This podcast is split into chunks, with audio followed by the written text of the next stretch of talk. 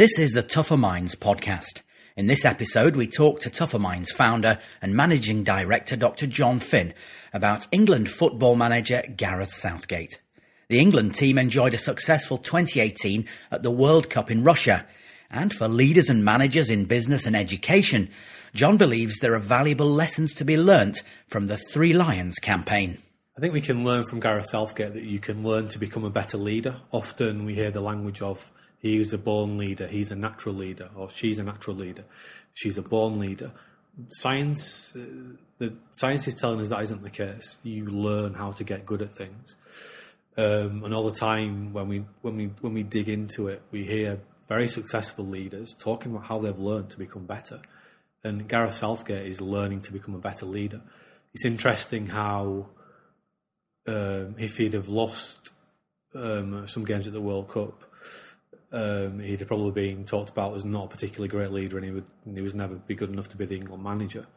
But he's he's lo- he's, he's he's showing a desire to want to learn and to want to grow, and he says that from the out that his his his focus is to improve himself. Is a journey of continuous improvement.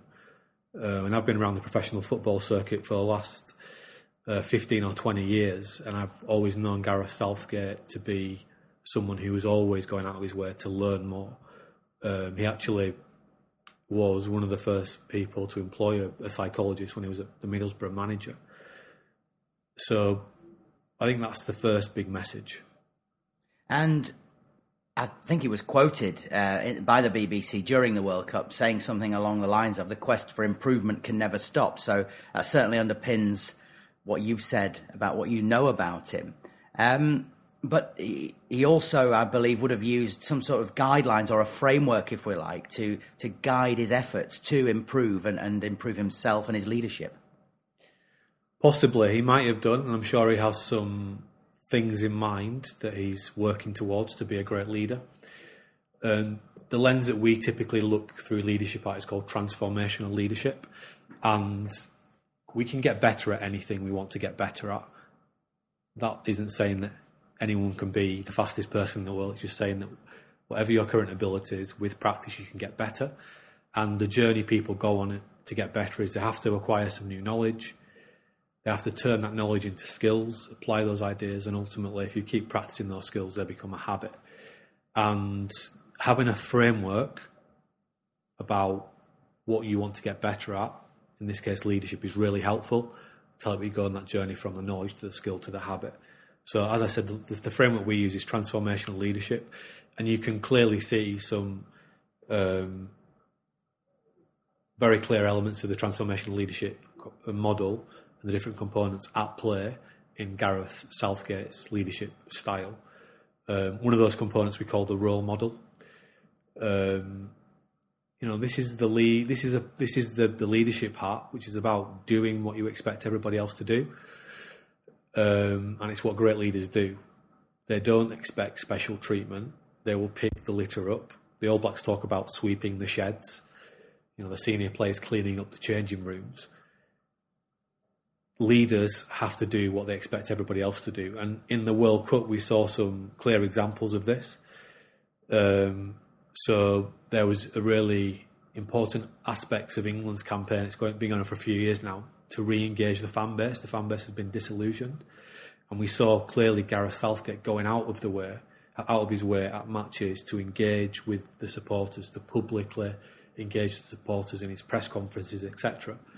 And only by him doing that can he expect the players to follow suit. Um, we also know that England were very clear to build better relationships with the media and again, we saw Southgate going out of his way to engage in friendly media media relationships. Um, I think they played darts with a, a, different member of the press every week of the campaign. So I guess that's uh, that's part of that, would it be? Yes, it's that kind of example. Just you see how the guy turns himself out. Um, and I think if you look back to him as a professional footballer, that would have been one of his strengths as a leader as well. Um, is that he was a great role model both on and off the field. So that that'll be one area. Another area I think is clear to see is what we call cultural architect.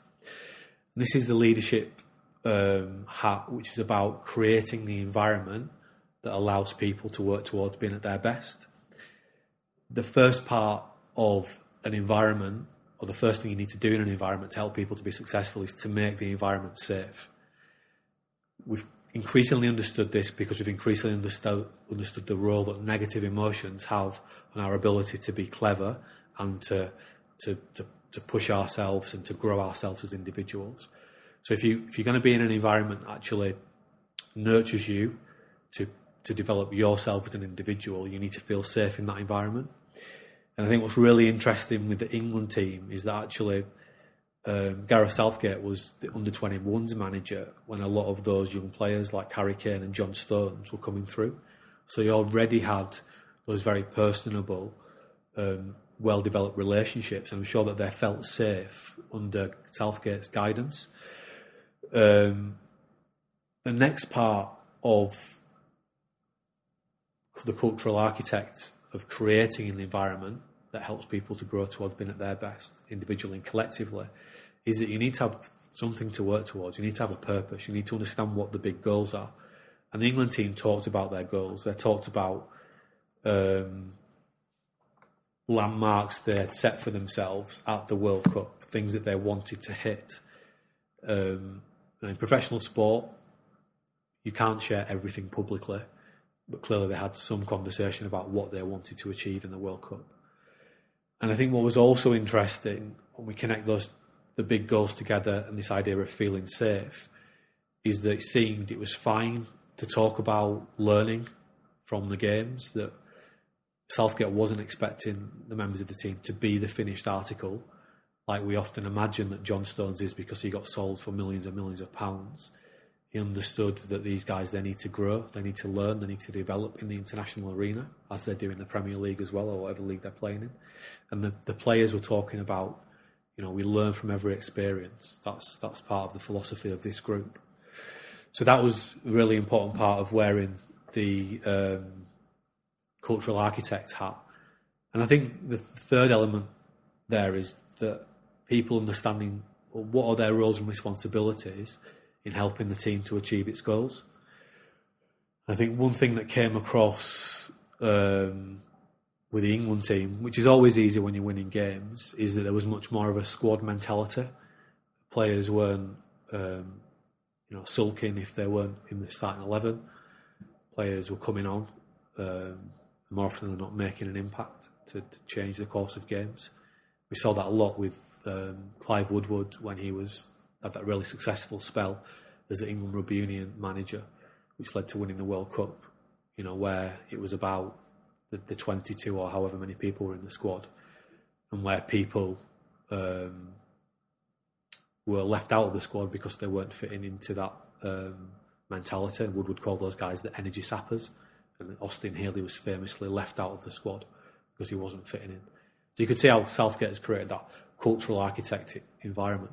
And what we, the, the power of having a model like transformational leadership model is that, you know, I've worked with some people who are labelled to be world class managers, and part of the testimony that they are actually world class managers, they admit that they're not the best at all these different transformational leadership areas, and they're always prepared to grow and to develop. This is in both sport and, and business and, and, education. Is that right? Yes. You know, the, the guys who are who are the best leaders, they, they understand that they need to learn. And if you have a framework to work on, like or work with like transformational leadership, then it gives you a, a guiding star to work towards. So you know that you've got the cultural architect piece nailed, but you know that you need to do more work on the on the role model or the action communicator or what we call the SWAT coach.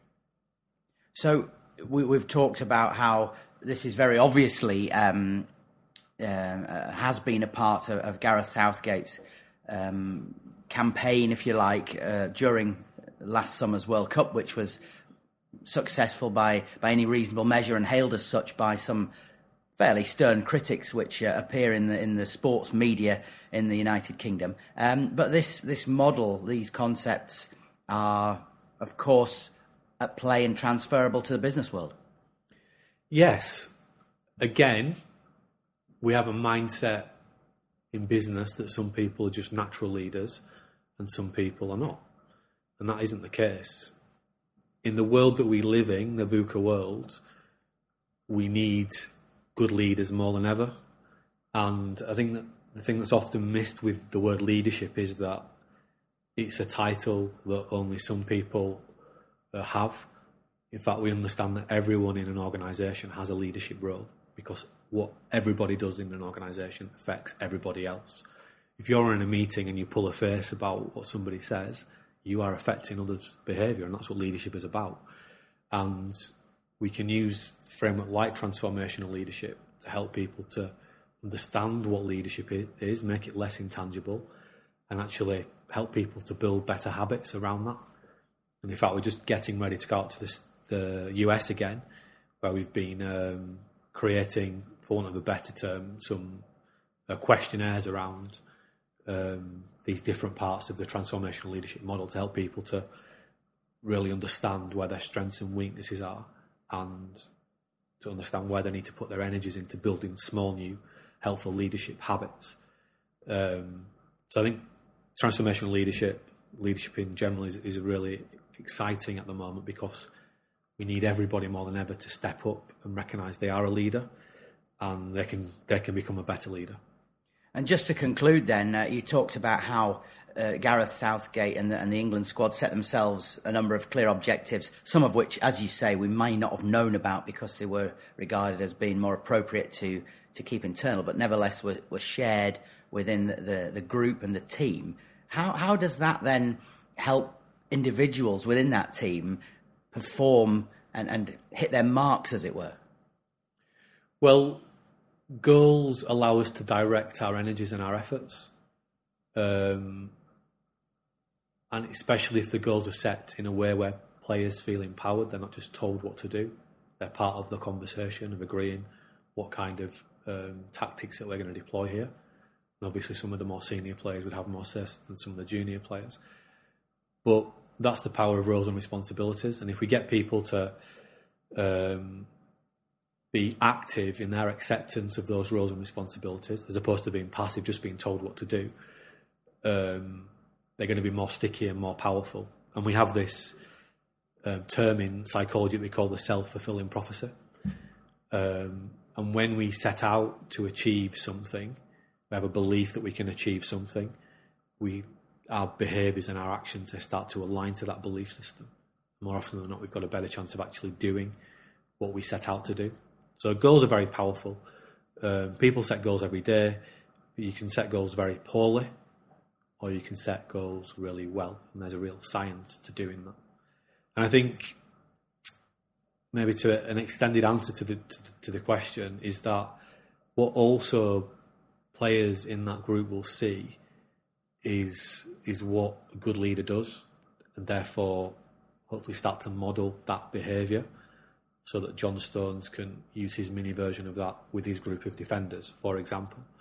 Because actually, for this England team to kick on and to become um, a team that is challenging in World Cup finals, they need to create more leaders uh, in the group, and that's going to be absolutely vital for that group of players to fulfil their potential. Um, and in the world we live in of overcoaching, it's more challenging than ever to do that.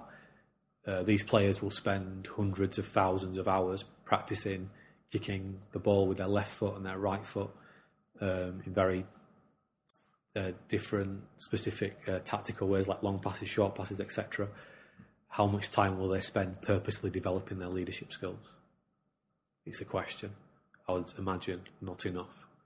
Um, so I think England need to think about how they can do more of this stuff to help them to kick on to the next level. And if you listen to Clive Woodward, who was probably still the most uh, successful English team manager, um, it was all about having you know, leaders through the spine of that team. And I don't think the England football team is quite there yet. Thanks for listening. You can follow us on Twitter at Tougher Minds and check out the website tougherminds.co.uk.